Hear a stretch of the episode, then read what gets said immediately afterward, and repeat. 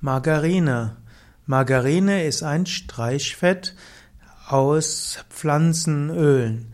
Margarine wurde von Napoleon erfunden, der für seine Heere ein billiges, haltbares Streichfett benötigte.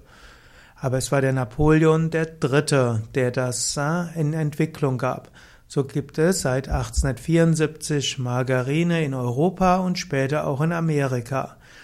Margarine heißt deshalb Margarine, weil es einen perligen Schimmer hat und auf Französisch ist Margaron eine Bezeichnung für eine Perle.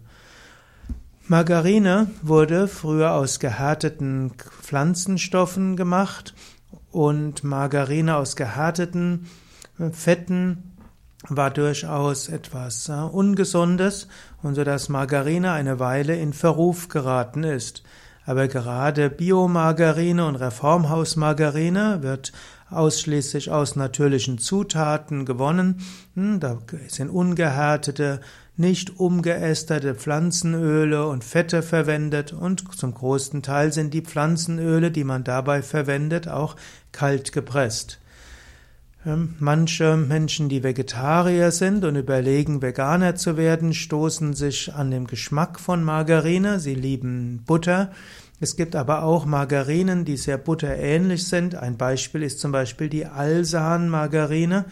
Diese hat eine ähnliche Konsistenz wie Butter und schmeckt auch ähnlich, ohne einen Eigengeschmack zu haben.